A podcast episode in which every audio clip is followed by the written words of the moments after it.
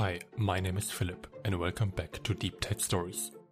With climate change as the current biggest threat to humanity, we're struggling to avoid or even reverse further consequences. According to the Intergovernmental Panel on Climate Change, 25% of the in 2010 emitted greenhouse gases come from electricity and heat production via fossil fuels as the biggest contributor. While renewable energies provide an obvious alternative, they don't come without their own downsides, such as strong variance of power production through the day and seasons. Another alternative would be nuclear power. However, leading to toxic waste, high expenses, and possible disasters like Chernobyl and Fukushima, that doesn't seem like a wise idea either. But what if there would be a form of nuclear energy that is inherently safe, produces 10 times less waste, and much cheaper to build? So-called molten salt reactors, ideally fueled by thorium, differ strongly from well-known light water reactors, which is why I sat down with podcast host Sean Kenny to explore those differences. Well, if we want to talk about the light water reactor, and, and just to kind of give some context for your audience, uh, the way a light traditional light water reactor works, for those who don't know, is um, you have these uh, these fuel rods, which are basically just pellets of uranium 235, uh, basically surrounded by zirconium.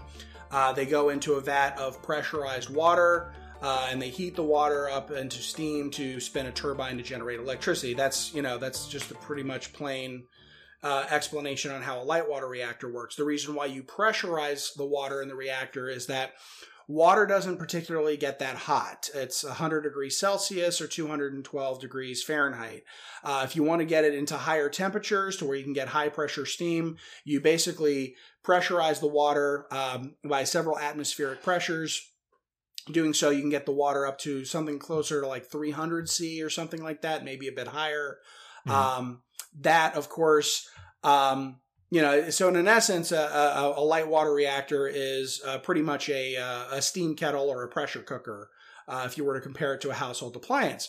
The advantage is, is obviously you can generate electricity, and even though the reactor itself is less than 1% efficient in consuming the fuel, that less than 1% is far more energy dense than um, the uh, massive amount of coal that needs to be burned to generate the equivalent amount of electricity.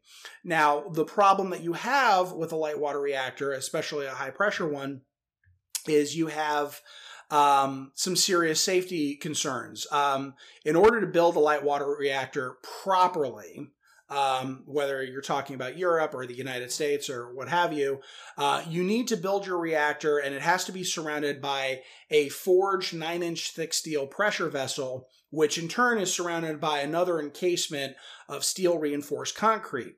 Uh, from a material cost perspective, um, that obviously adds a lot of time and cost associated with the construction of your power plant, which of course results in you getting into cost delays, time delays. Uh, you know, it could take anywhere between 15 to 20 years to build a proper light water reactor. That's just the cost side of it.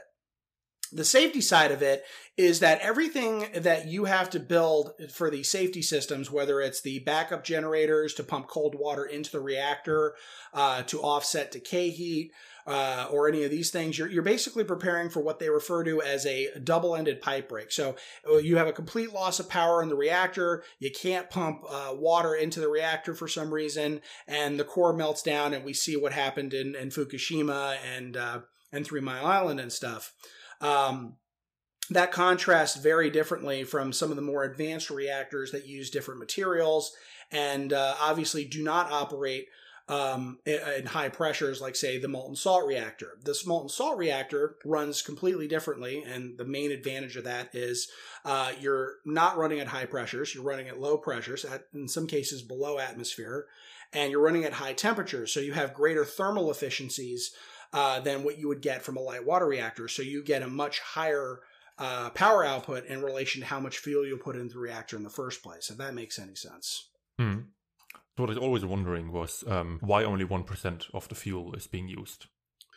Well, uh, that's pretty much um, in relation to um, the actual makeup of the fuel. So, with a solid fuel reactor, the biggest problem that you have is you can't mix a solid. You can mix a liquid and you can mix a gas. You can't mix a solid unless you convert it into a liquid and a gas. And um, kind of talking about what we discussed earlier, um, you know, though the light water reactor was ideal for the needs of the United States Navy, it wasn't necessarily intended, at least in its initial design, to really be suitable for uh, commercial applications. Uh, they adopted it later on, you know, as we saw with Shippingport in Pennsylvania and uh, and other iterations of that. But the main reason why that reactor was adopted commercially was the Navy really wanted uh, wanted solid fuel uranium powered nuclear reactors to power fleets of submarines and other naval vessels uh, during the Cold War so that they could have these things operating in the Arctic Circle for weeks or months at a time without ever having to refuel.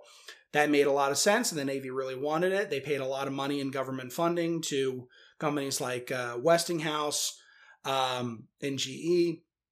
The thing is, is um, um, you know whether you're a free market guy or not, it, it doesn't take uh, much arithmetic to really determine that when the government's willing to pay the first mover cost associated with a particular technology, um, it makes every other form of nuclear technology pretty much you know non-competitive. And you really think as a company it's like well why would we come up with something different the government's already paid us to build this thing. Why don't we just instead of building a new thing let's just adopt this thing and put it into a power plant which is what they did. The, the Shippingport reactor was nothing more than a uh, it wasn't even a scaled up version of the reactor that was used in um, in the nautilus reactor which was the first nuclear submarine that the us ever built. Um, you know, um, so that that's really kind of why uh, why we're using it, and the reason why some of these other uh, reactors that are being talked about by these uh, these independent companies that have kind of come out of the woodwork uh, is because they're not using solid fuels, or at least most of them aren't. Um, there are a few exceptions. NuScale Power, which is a company based out of Oregon here in the United States, they just basically have a smaller light water reactor that's just slightly less expensive than conventional means, but and it, it has some advantages. It has some inherent um, engineered safety systems, but at the end of the day, it's still a light water reactor. It's very it's not really that much different from what's being used today. And the other technologies they're they're using whether they're using molten salts or liquid sodium, they're using something that doesn't necessarily um, operate under the same parameters as a conventional nuclear power plant. Yeah, and then so for me, personal problem mm. is that with the mostly the society and politics are arguing and living around the the thought that there are only light water reactors, when presumably the the Oak Ridge Laboratory um, they were doing research on the other designs back in the days when well Europe was kind of mm. in shambles after the war, so we had more important mm. things to do. Um, and you guys were quite busy with the Russians, so uh, obviously you wanted to have something there for the Navy fleet and potentially nuclear weapon production. Mm. Um, but by now, we should be in a state where, like, okay, everything is decently fine. Let's call it that. Um, yeah. So we should be able to transition, or should have been able to transition 20, 30 years ago, maybe. And the question is yeah. just why? Why not?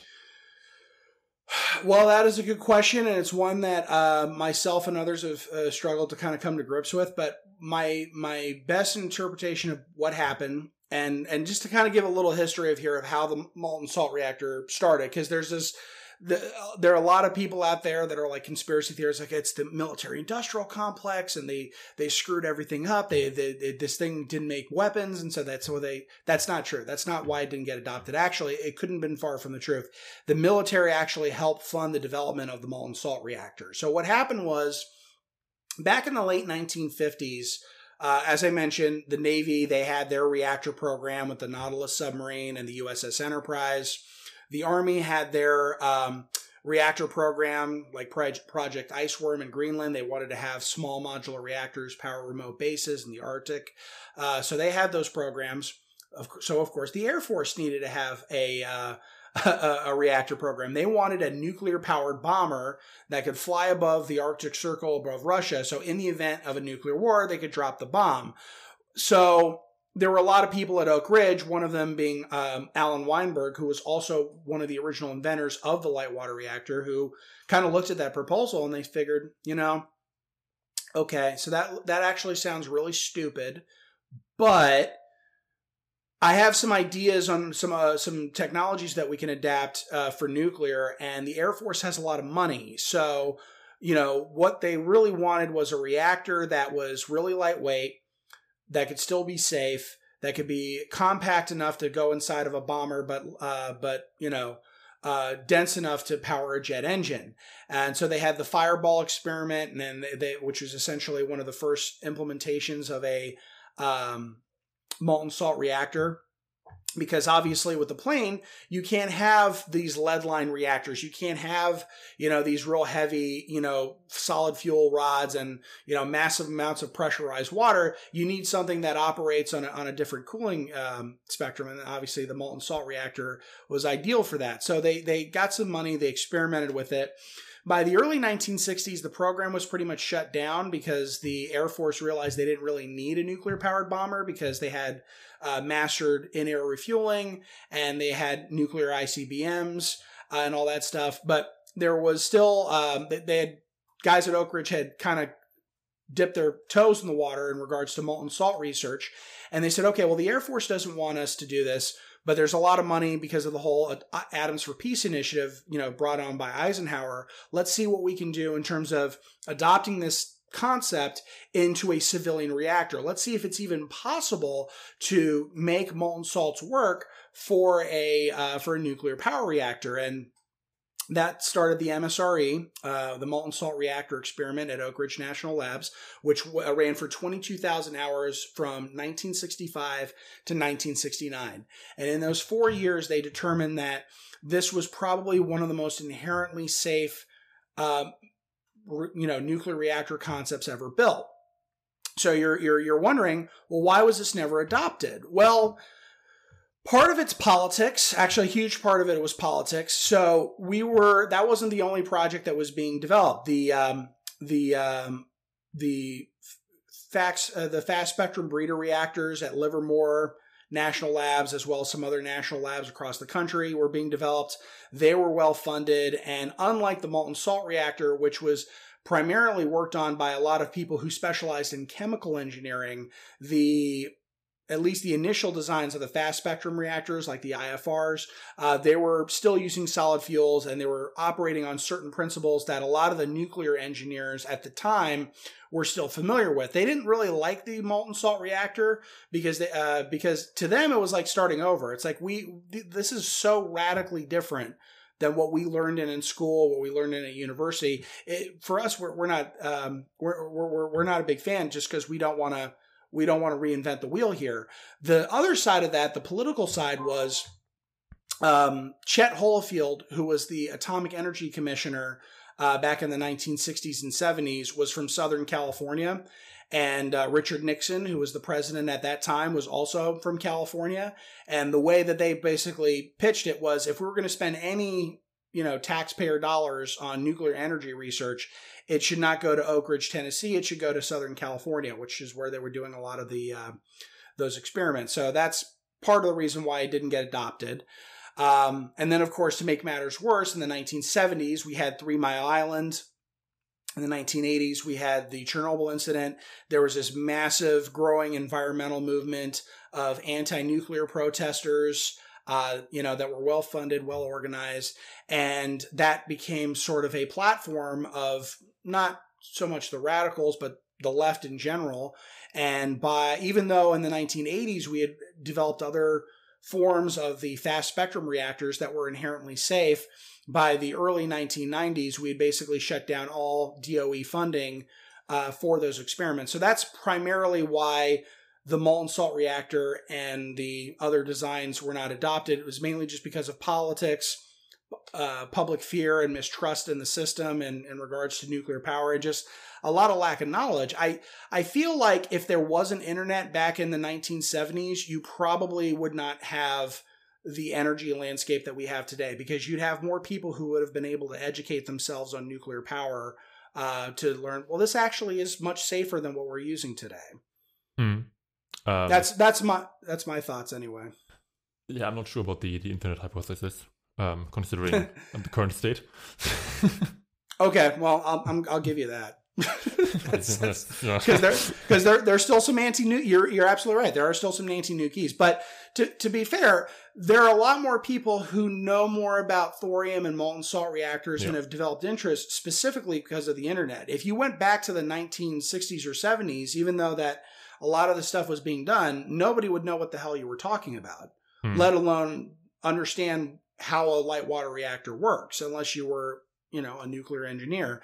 You know i'm not a nuclear engineer um, in practice or in training but you know i know everything that i know because of the internet. The same thing goes with my audience on my show and um, and and whatnot just because they are they have all this access to information that we just didn't have before so it, it, it's encouraging because you even see, I can't speak for every country, but at least in my country, there are several prominent pol- uh, political figures that are not just pro nuclear, but have actively supported the development of molten salt reactors in this country.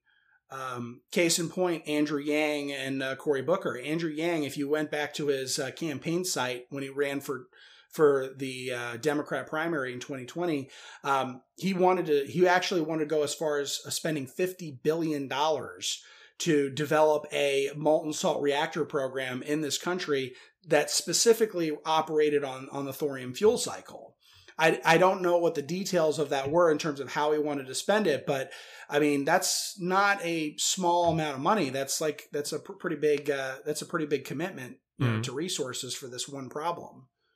Yeah, I mean there was also the uh, there was also Bill Gates trying to to figure out how to do it, and I think he wanted to buy uh, nuclear waste from from China, if I remember correctly. Well, um, I don't know about buying nuclear waste. I know that initially with TerraPower, which is the company that he's directly funded in, he wanted to build a um, what was it called? The traveling wave reactor, which uh, was a fast spectrum reactor that um, obviously would just ha- basically be powered by a chunk of uranium underground, and it would basically just go through its entire fuel cycle over the course of like fifty or sixty years and would never have to be refueled. It would just basically just sit there. I know that he initially had talked about going into some other designs, such as the chloride fast reactor, which some other companies are also looking into. That's not what he's doing now. That's not what he's being funded by the DOE. But initially, what I understood was he wanted to outsource the development of his reactor to China. Uh, to build a traveling wave reactor, um, you know, I, I forget exactly where the site was going to be located, and they were almost set up to do it but uh, amidst the Trump administration, yes, there were severe tariffs and there were some severe political um, um, instruments that were in place that made it extremely difficult for him to outsource his design. So he basically had to reevaluate in terms of wh- how to go about doing that. Um, thankfully for him, his, his, company was one of two that were actually uh, funded through a major grant by the Department of Energy uh, to develop um, their one of their designs and implement it into the commercial markets within the next decade or so. Mm. So, uh, so there, so there's that. Um, and then going into the nuclear waste, I, I, don't see why anyone would want to import nuclear waste to the United States, considering that we have a, a sufficient amount of nuclear waste now that needs to be uh, that needs to be handled. You know, I mean, look, it, it, it, I would actually make the argument if we adopt a policy um, where we you know, take the waste management fund, put it into companies like Moltex and Elysium and make reactors that run on nuclear waste. I would have no problem importing waste uh, from other countries if they say, look, will, will you take this off our hands for us and, and generate electricity for it? Yeah, sure, we'll take it. Or hell, mm. we'll hmm. do you one better. We'll we'll we'll export you these reactors, and you can you can get rid of it yourself. You know, save you save you the transportation costs. So I'm, I'm I can go both ways on that. Yeah. Um, you touched upon the, the, safety of the fast and the molten salt reactors. Um, yes. Could you just explain on why they would be inherently safe? Mm-hmm. Yeah, okay. So again, like I said, the, the thing with uh, light water reactors, it's solid fuel, it's uh, liquid moderator, and it's high pre- uh, pressure, low temperature. With a molten salt reactor, it's liquid fuel, solid moderator, and then you have high temperature, low pressure because you're operating on this spectrum here, because you're not, uh, I mean, we'll just talk about pressure.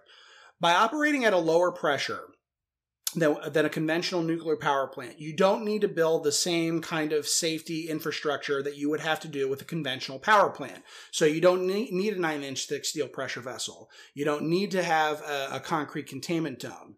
Uh, you don't really have to worry about the backup power supplies needed to keep the reactor cool because uh, salts are chemically stable. It's they're actually self-regulating in the sense that if this material were to uh, expose itself to outside air, it would literally freeze. So if there was a crack in the reactor vessel, it'd actually plug up the crack. Um, and uh, if you wanted to drain it into a drain tank, say I don't know, if an earthquake happened or a tsunami or what have you, you would basically just drain the fuel into a tank and it would solidify and it wouldn't, you know, cause any harm to the general, uh, you know, populace.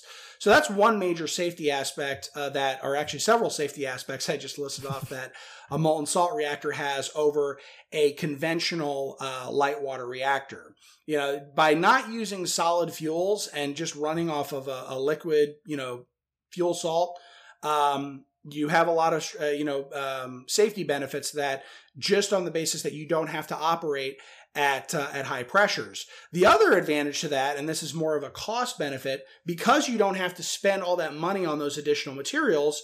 One, you're saving money on material costs, and two, you can build your reactor much smaller, so much that instead of doing 90% of the construction on site you can only do uh, you could do about 10% of the construction and the other 90% can be done on the factory floor. You basically can just mass produce these things in assembly line thus bringing the cost of those uh, reactors down considerably.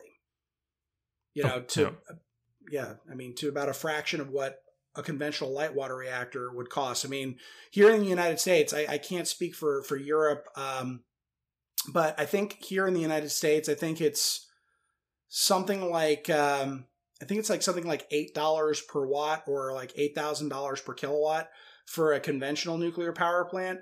A LFTR or a molten salt reactor would be about something on the line of like about two thousand. Two thousand what? Per, I'm sorry, two thousand dollars per kilowatt hour. Okay. Yeah. Yeah, for the for the reactor design. Yeah. Okay, so we touched the, or basically to recapitulate the, the light water reactor has the possibility of blowing up in my face like any potential high pressure cooker. Um, only that there's radioactive material in there, which is eh, yeah, you, not particularly beneficial. not not really. No. you, don't, um, you, don't, want to get in on it. No. and then the the molten salt reactor just yeah, as you said, it just solidifies. Um, mm. and it runs on thorium, as you mentioned several times.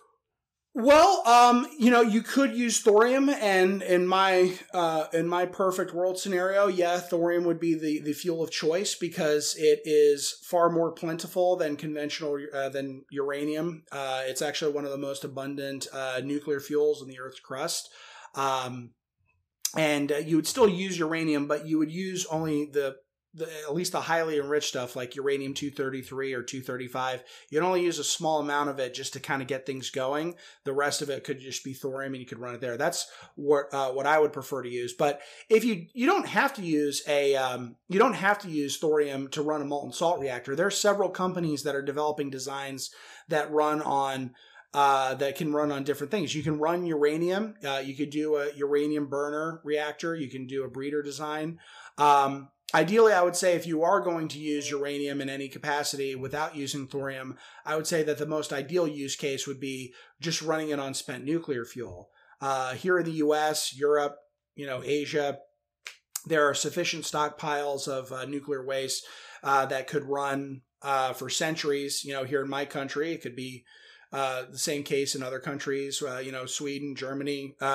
you know, no, obviously the yeah, yeah. The the French still have a sufficient amount of. Um, they have a lot less than we do, obviously, but because they do reprocessing, but they have sufficient amounts to where they could still run uh, their economy off of uh, spent nuclear fuel. Um, but uh, there, there, are, there are all kinds of designs. Uh, keep in mind, a molten salt reactor is basically just that a reactor that runs on molten salt. It, it doesn't specify the fuel concept. The only reactor that really does is, you know, besides the Thorcon design, is of course, the, the, the liquid fluoride thorium reactor that was proposed by Flibe Energy. Mm. But if you but if you ask for my personal preference, I, I, I like the thorium designs just because they're they're a much more plentiful fuel. You don't even have to mine the thorium uh, in most cases because it, in many uh, in many countries it's a waste byproduct of uh, of rare earth mining. In China, when they do their rare earth mining in the Gobi Desert, uh, they separate all the, the rare earths. They send it out to the refineries for processing. And then they take the thorium and they put them in bags and they just leave them out into the desert to just kind of bake in the sun with the intention that one day uh, we're going to go ahead and convert that into energy by just, you know, as, as a waste product, which, you know, another reason why I like thorium so much is you could just, you know, mm. you're just clearing, you're just cleaning up those waste streams. Yeah. Um, you mentioned the the breeder reactor mm. um, with with waste. How would that work? So, um, so just to give some context here, a breeder reactor um, is essentially just a nuclear fission reactor that produces more fissile material than it consumes. So, in essence, you, um, uh, in essence, like in a LFTR, for example, uh, you put a small amount of uranium 233 and thorium 232 and during your operations, not only are you're producing energy and process heat and all these other things, but you're also producing uh, other fission products that can be siphoned off and can be sold into uh, various markets. Uh, things like xenon gas and neodymium, though they're not that valuable compared to the other stuff, the amount of money that you could sell off that would, you know, would uh, pay for the fuel for the reactor.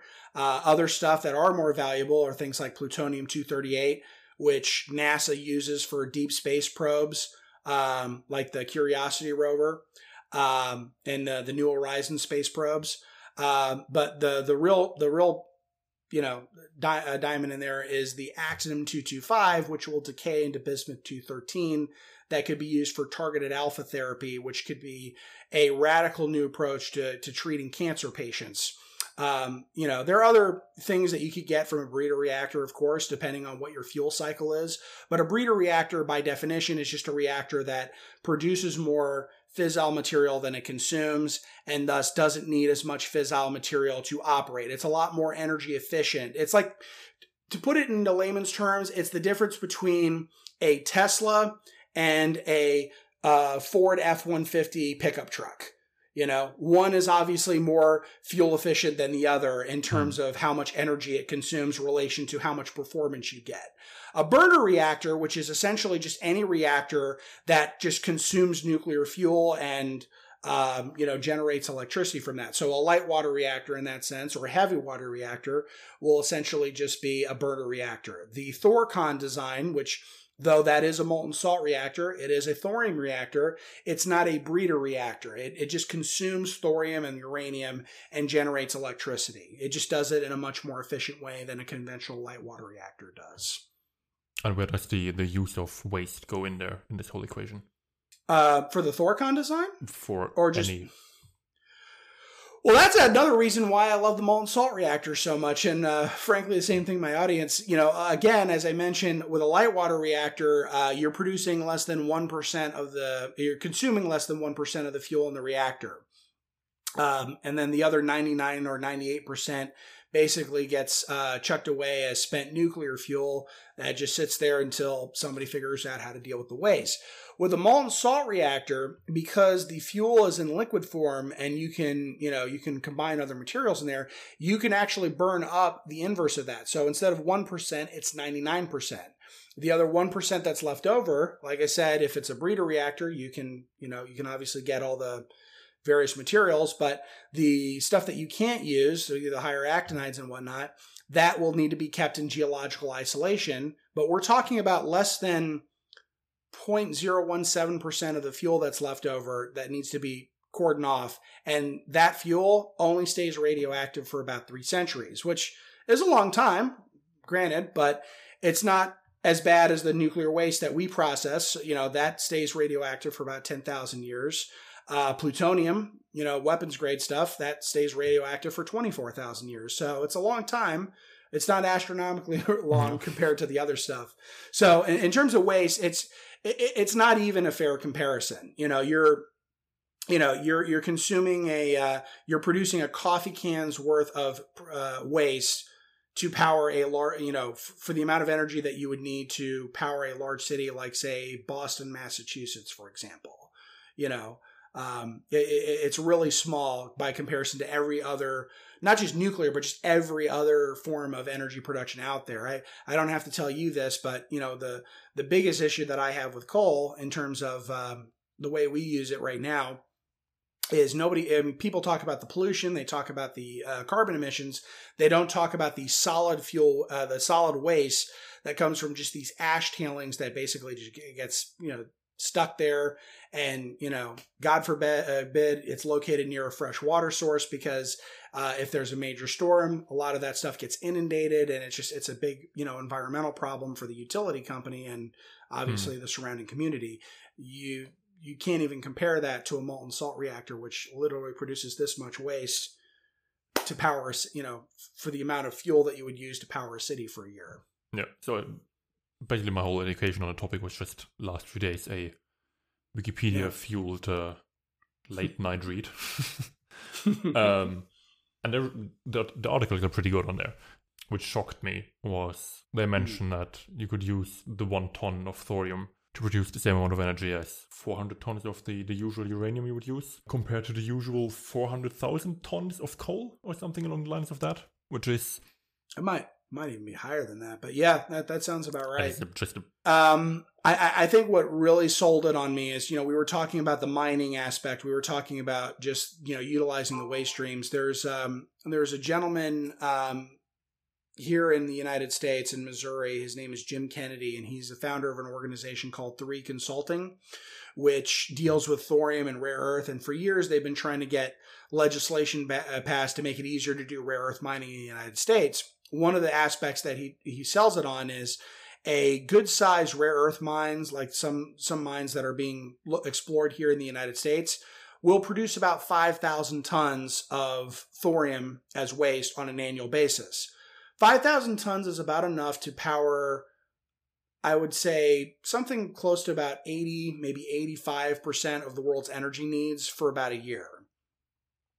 And that's everything. That's electricity, that's heat, that's chemical energy because and we haven't even gotten into the process applications but you can you can make liquid fuels uh, you know uh, as part of the process waste heat applications from a molten salt reactor which is another advantage that no other um, energy uh, technology really has by comparison. Mm.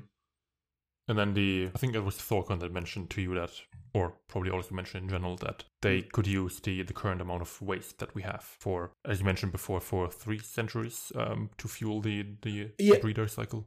Yeah, yeah, so when we interviewed Ed Pheil, I, I actually didn't know what the actual figure was, uh, and, and, that was his thing at Elysium. That that's what they're doing. they're building a molten chloride salt fast reactor to build a um, uh, to build a reactor that uh, can run on any fuel cycle. Can run on thorium, could run on uranium, but ideally he wants to focus on the uh, waste burning uh, design because we have so much nuclear waste here in the country, and he'd be performing a, a, public service just by taking it off our hands for us. So I asked him, so with all the fuel that we have, um, uh, with the 73,000 metric tons of nuclear waste, how much how does that relate to the consumer? Like how how how much energy can we produce from this one waste stockpile? And he says, okay, well we gotta we gotta go back and we gotta we gotta lay in some perspective. So if we're just if we're talking about replacing every nuclear plant that we have in this country in the United States, which right now we have just under 100, like I think it's like 98, 99 reactors that meet about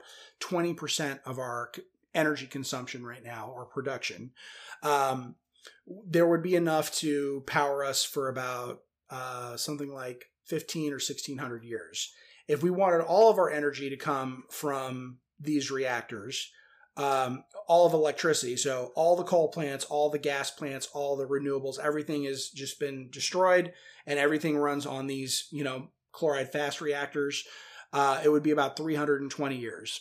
And then if you wanted to convert everything, um, not just electricity, but every form of energy, uh, thermal, chemical, whatever, because electricity only meets uh, is about a quarter of the energy that we actually produce uh, in relation to the scale of it uh, we'd still have enough energy to last for about 80 years or so.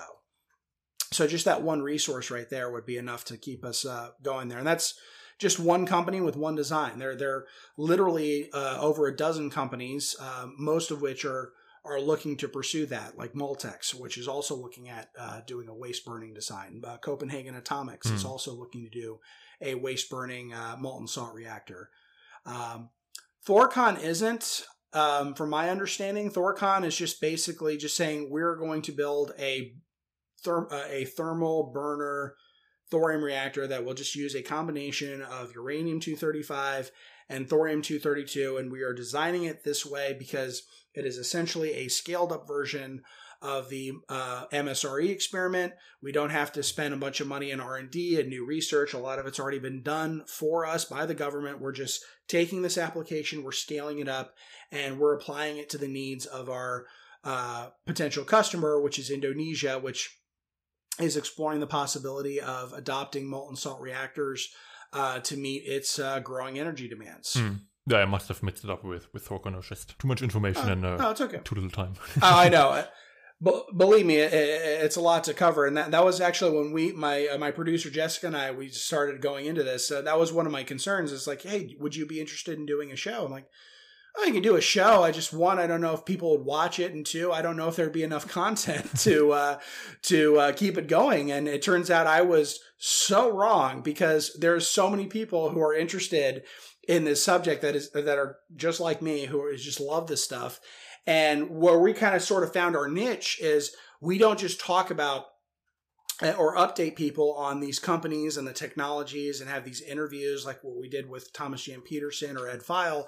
But we also talk about the specific process applications that could be applied for other industries. So the renewable industry, the fossil fuel industry. Uh, we talk about producing synthetic fuels. We talk about uh, the economics of the liquid fluoride thorium reactor in relation to other technologies and how it's much more favorable than anything else because unlike a traditional power plant of any kind where all you're doing is producing electricity you can sell other products such as medical isotopes liquid fuels desalinated water or just industrial process heat that could be used for things like aluminum smelting and stuff you mentioned the the additional processes um, quite a lot. Let's just go in there.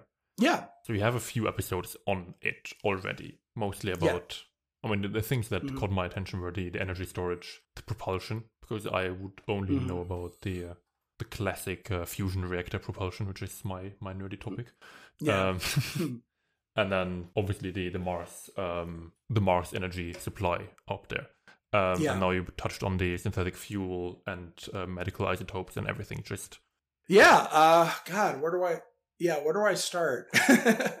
um, okay, well, let's well first off, when I say process heat, let's talk about uh, let's let's emphasize what I'm talking about. That so um, a a design for a molten salt reactor, a typical molten salt reactor. I, I almost hate using that term because there is no such thing because we haven't built these things in large quantities yet.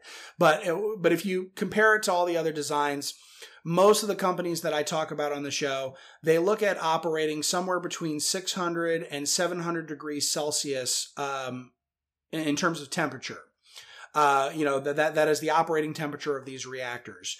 Um, the thing is, is once you, you know, you use up the fuel and you you go through the Brayton cycles and you generate electricity, you still have a considerable amount of waste heat that's left uh, uh, off. It's called entropy that needs to be it has to be used for something. I mean, it just otherwise it just you know I mean you could cool it off or whatever, but 650 or 700 degree waste heat is nothing to scoff at. You can do some very serious industrial processes. You could um, you know you could melt steel.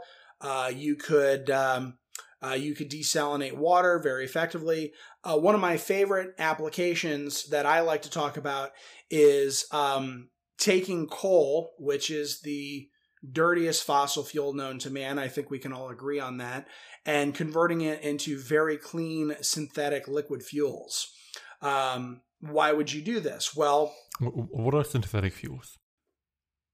So, synthetic fuels are basically just liquid fuels that um, obviously uh, are uh, produced in a different manner than, say, um, regular petroleum based fuels. You know, you could you could you know eh, basically you're just changing the feedstock. So obviously you have uh, there there are biofuels you can look into. There's uh, you can make synthetic fuels by either um, either uh, sucking up carbon or carbonic acid from seawater or carbon dioxide from the air. So basically, you're just you're just taking the carbon feedstock and you're applying it from something else and you're putting it into something that's um, similar to what we use today to power like a jet engine or a diesel you know engine for a boat or something. Um, a lot of people don't realize this but coal um, is, is, sort of just a lot of people there, there, are a lot of negative connotations with coal and rightly so. It, again like i said it is the dirtiest fossil fuel known to man. It it produces a considerable amount of, of solid waste. It produces a considerable amount of emissions but that's just because we burn coal the same way that we did about 150 years ago. It is an extremely inefficient, you know, process. We're basically just burning coal and boiling water and making steam and generating electricity. And as I have discussed, there are far much more cleaner and efficient ways to uh, to do that. You know, a, a light water reactor would be far more efficient in uh, in boiling water to make steam to generate electricity. Of course, I'm not advocating that we do that for everybody, but obviously the other uh, uh, obviously the other designs that we have or that or that other companies have uh, come forward with are much more efficient than that. So, do we forget about coal? Well, I suppose you could.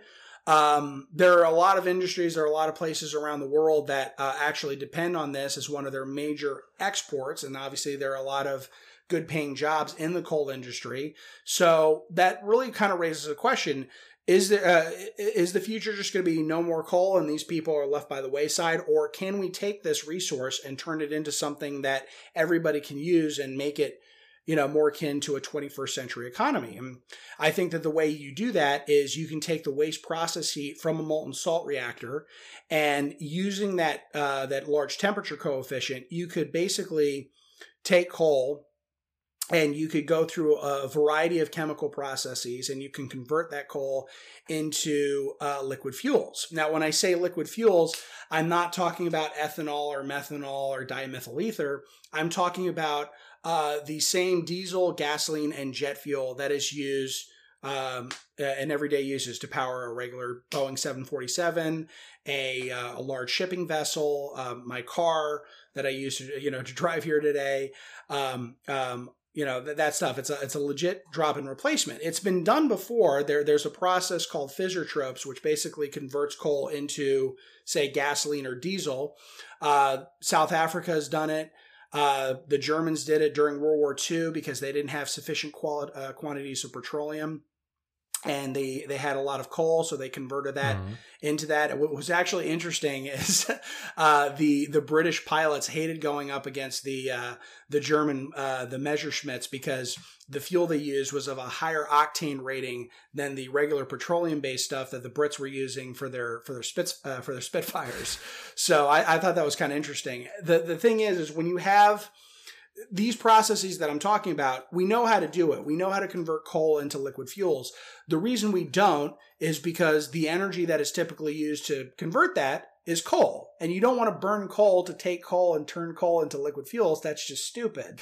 But if you're already producing electricity from, say, nuclear, and you have all this waste heat left over and you need to do something with it, it becomes more beneficial for you to do so uh, or to convert coal into liquid fuels because obviously um, the waste heat is free and because the waste heat is free you can actually do additional processing on it so it's actually much cleaner than conventional uh, gasoline or diesel or, or, or, jet fuel mind you and uh, you can sell it at a fraction of the price of conventional petroleum products and you can uh, produce another byproduct that will help offset your capital expenditure to build said power plant. Mm-hmm. You know, which is which to me, I, I think it makes nothing in sense. Now the question is again, why would you do it? Well, because again, here in the United States, we have a considerable portion of uh, people who, you know, like in West Virginia and Indiana and, and you know Wyoming, that you know they, they they make their livelihood off of this and we don't want to forget those people the other aspect of it is uh, if you took all of the coal reserves in North America alone, there is more chemical energy in just those reserves than in all the oil that is known or is technically recoverable today. So, just to put that into perspective, um, we're talking about something that kind of outpaces, I think, what, like a trillion, maybe a trillion half barrels of petroleum resources around the world, if we include Venezuela, Saudi Arabia, Middle East, Russia. Mm-hmm.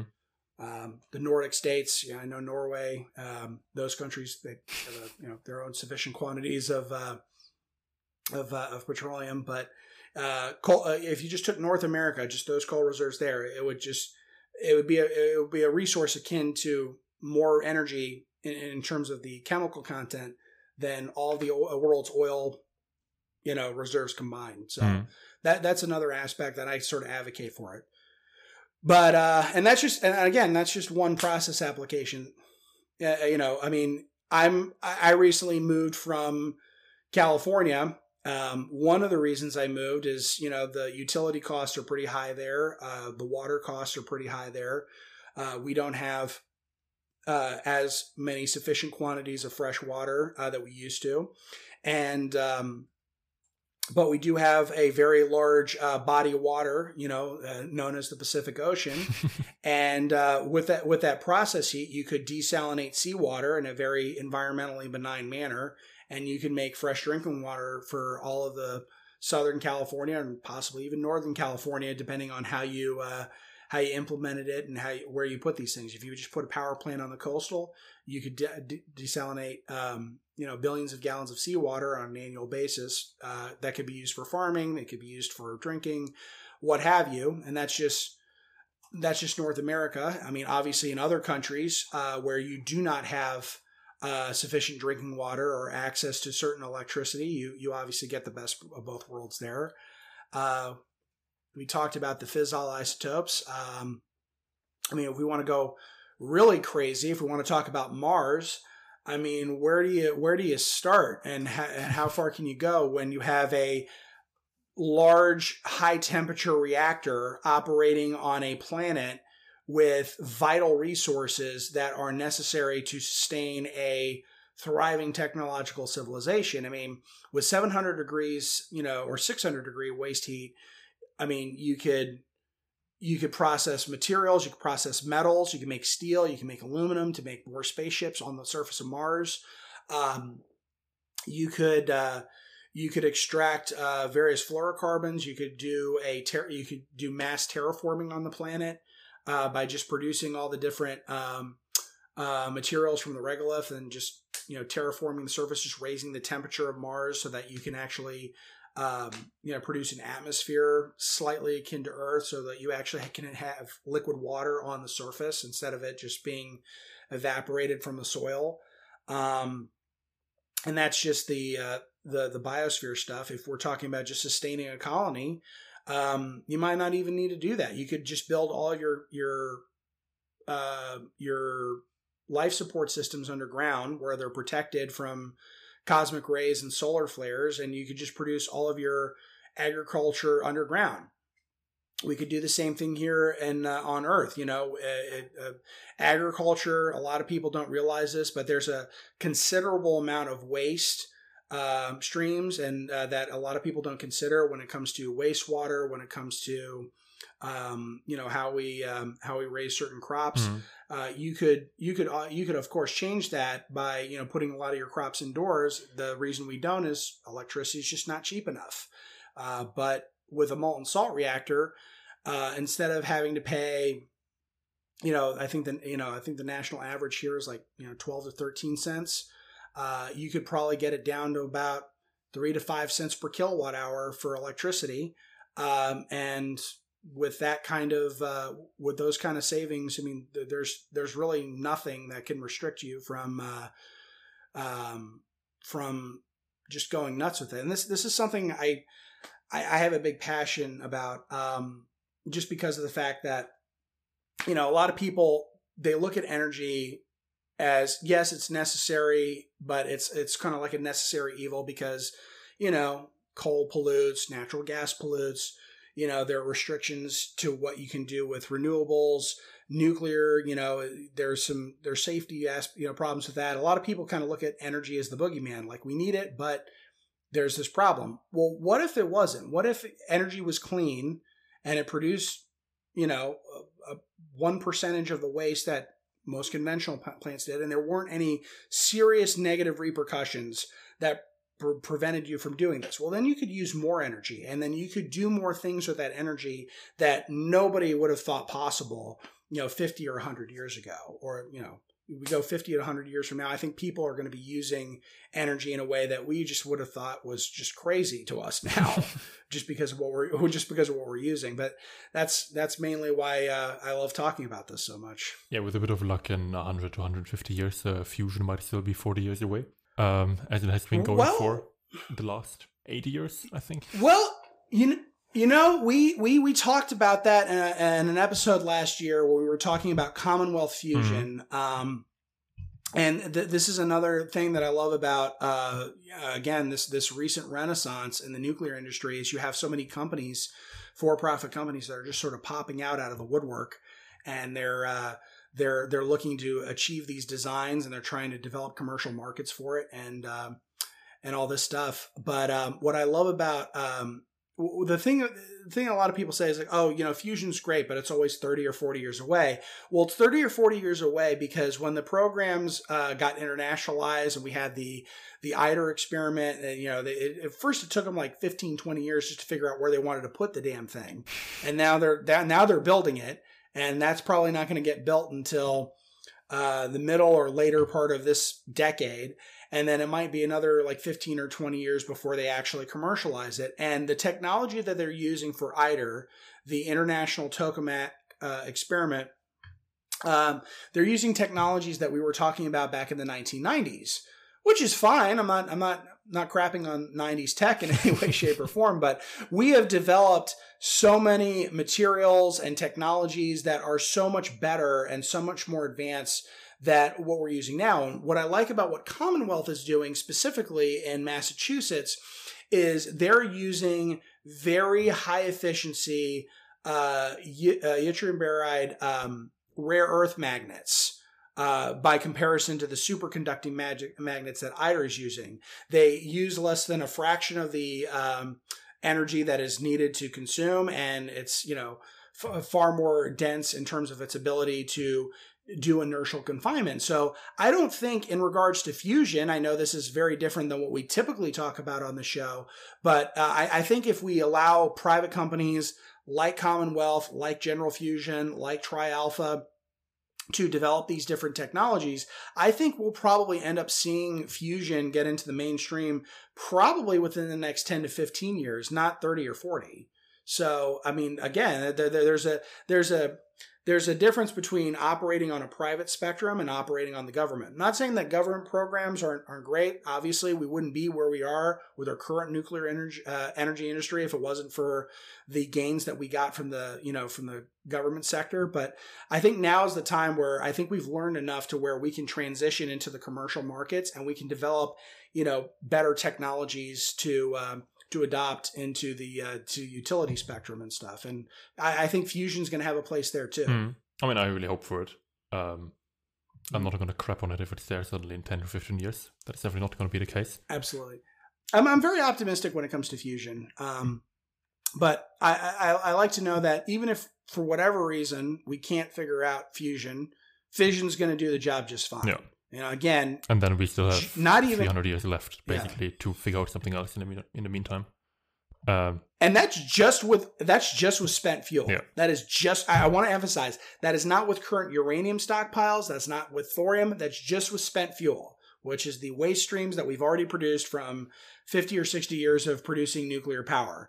If we wanted to use something like thorium, I mean, it, it, could be thousands of years. It could be tens of thousands of years. It, it's just, it's too common to even conceive that we'd ever run out of it. And that's just on this planet. If we go out to other planets, if we go to Mars, if we go to, you know, beyond the solar system, I, I'm running out of numbers at this point. it's just, it's just so much, you know.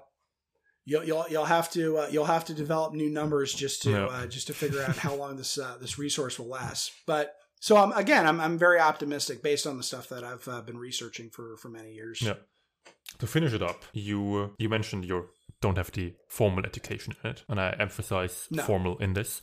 You do sound like someone that really, really could have studied it, if I'm honest, and spent tens of years in this industry, and not Mhm. just in in air quotes, in big air quotes, um, have a podcast Yeah. podcast and be be passionate about it.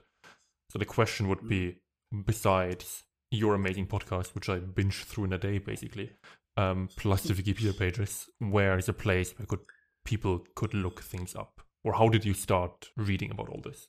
It's a good. That's a very good question. So we we talked about it earlier before we started recording. Here is um, I started off. Um, I started off very differently. I started in the whole digital arts and design space. I, I the what I what got me into thorium and and molten. So I've always been interested in nuclear power. I'm from Northern Virginia originally. The electricity that we got came from a uh, the North Anna nuclear power station. I used to go there uh, by the lake uh, you know, as a, as a family tradition, we'd have family gatherings there. And when we would go into the water there, we'd see this big thing. And like this power plant produces 20% of the electricity of my home state, which I thought was just, you know, ridiculous. There's just no way that this one power plant could, could attribute to that much power. But when I started learning into the science, that's kind of what made me interested in nuclear. That's always been in the back of my mind. It was not my core focus when I went to college, but when I graduated, I moved to DC. I got a job working um, for a um, medical trade association, which specialized in radiology and medical science, nuclear science, and uh, finding out new ways to treat and diagnose cancer. I didn't connect the two until years later, but once I started learning more about the thorium stuff, eventually I realized that there was a connection to what my uh, company, or I should say, the trade association I worked for was doing, because um, the medical isotopes that we wanted to talk about for cancer treatments were the same ones that were being, or con- you know, conceived to be produced from the liquid fluoride thorium reactor. So from from that on, I got hooked. Uh, my main resource to a lot of this was the Gordon uh, McDowell YouTube channel and Thorium Remix. Um, every time there was a conference, whether it was a Thorium Energy Alliance conference or a uh, International Thorium Energy conference, I always watch those videos just to kind of, I guess, keep my uh, finger on the button to find out what companies were doing what, where they were with their designs, where they were in terms of commercial output. I also watched various uh, TED Talks and learning about where we were from a uh, government perspective uh, you know, in terms of where we were from regulatory policy, how far we were from implementing this.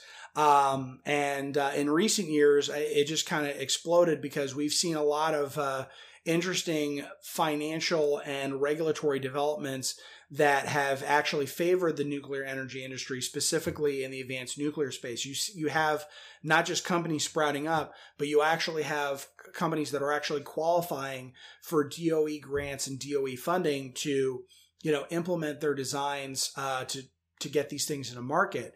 You know, of course, there's a lot more that can be done, and I did a whole Christmas episode just kind of giving my Christmas list of what I would like the U.S. government to do to kind of accelerate this process, and uh, I will be coming up with some materials to try and uh, help speed that along eventually, but. Um, uh, you know, I'm, I'm thinking that within the next 10 to 15 years, there'll, there'll probably be some more advanced reactors coming out of the United States and into the commercial sphere. We talked about NuScale briefly. Uh, I think they're going to have their reactor up and running uh, before the uh, before the end of this decade, and from there we'll see. I, I mean, uh, as long as I ha- have the time to do so, and as long as people will watch and listen, I, I will continue doing a show where I will uh, keep uh, you know keep giving updates in, ter- terms of what the commercial industry is going to be doing, getting this technology to market. But I, I, guess for people who want to learn more about this stuff, um, I would say, um, I mean, you can always come plug my channel. Uh, um, uh, my channel is uh, Rock Logic with Sean Kenny, which is a show that specifically focuses on advanced nuclear, how it relates to geopolitics. Uh, we have some great people on the show that come on, uh, like Ed Pheil and uh, Thomas Jam Pedersen. We took a bit of a hiatus recently because um, Uh, there's been some developments with my work. Uh, I recently moved from uh, California to Fort Worth, Texas, where uh, we're building a new studio out here to do new episodes, and we're going to be doing some uh, some projects down the road that are going to sort of expand our, our, coverage a little bit more in terms of this subject matter. Um, Gordon McDowell, uh, love his channel to death. He, he's always producing great stuff. Uh, he gets really in depth with uh, going face to face with people like Ed Pheil, uh, like uh, Kirk Sorensen at Flibe Energy, uh, just kind of just learning about what's happening in this industry and what's happening in this space and, and how it's developing.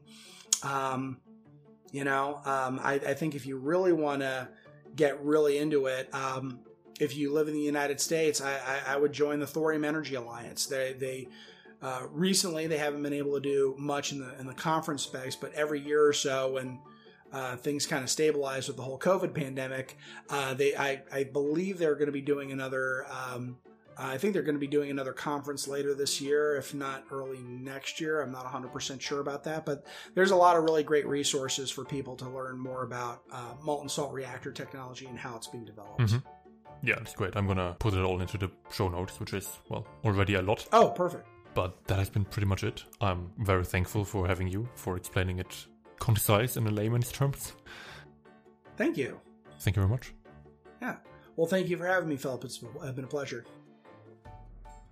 Hi, Philipp here.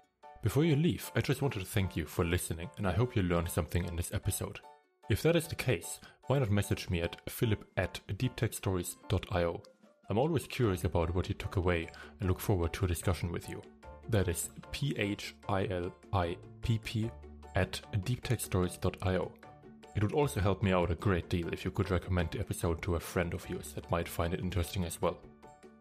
See you again next time when I talk with Professor Caterina Doglioni about how she tries to figure out what dark matter is.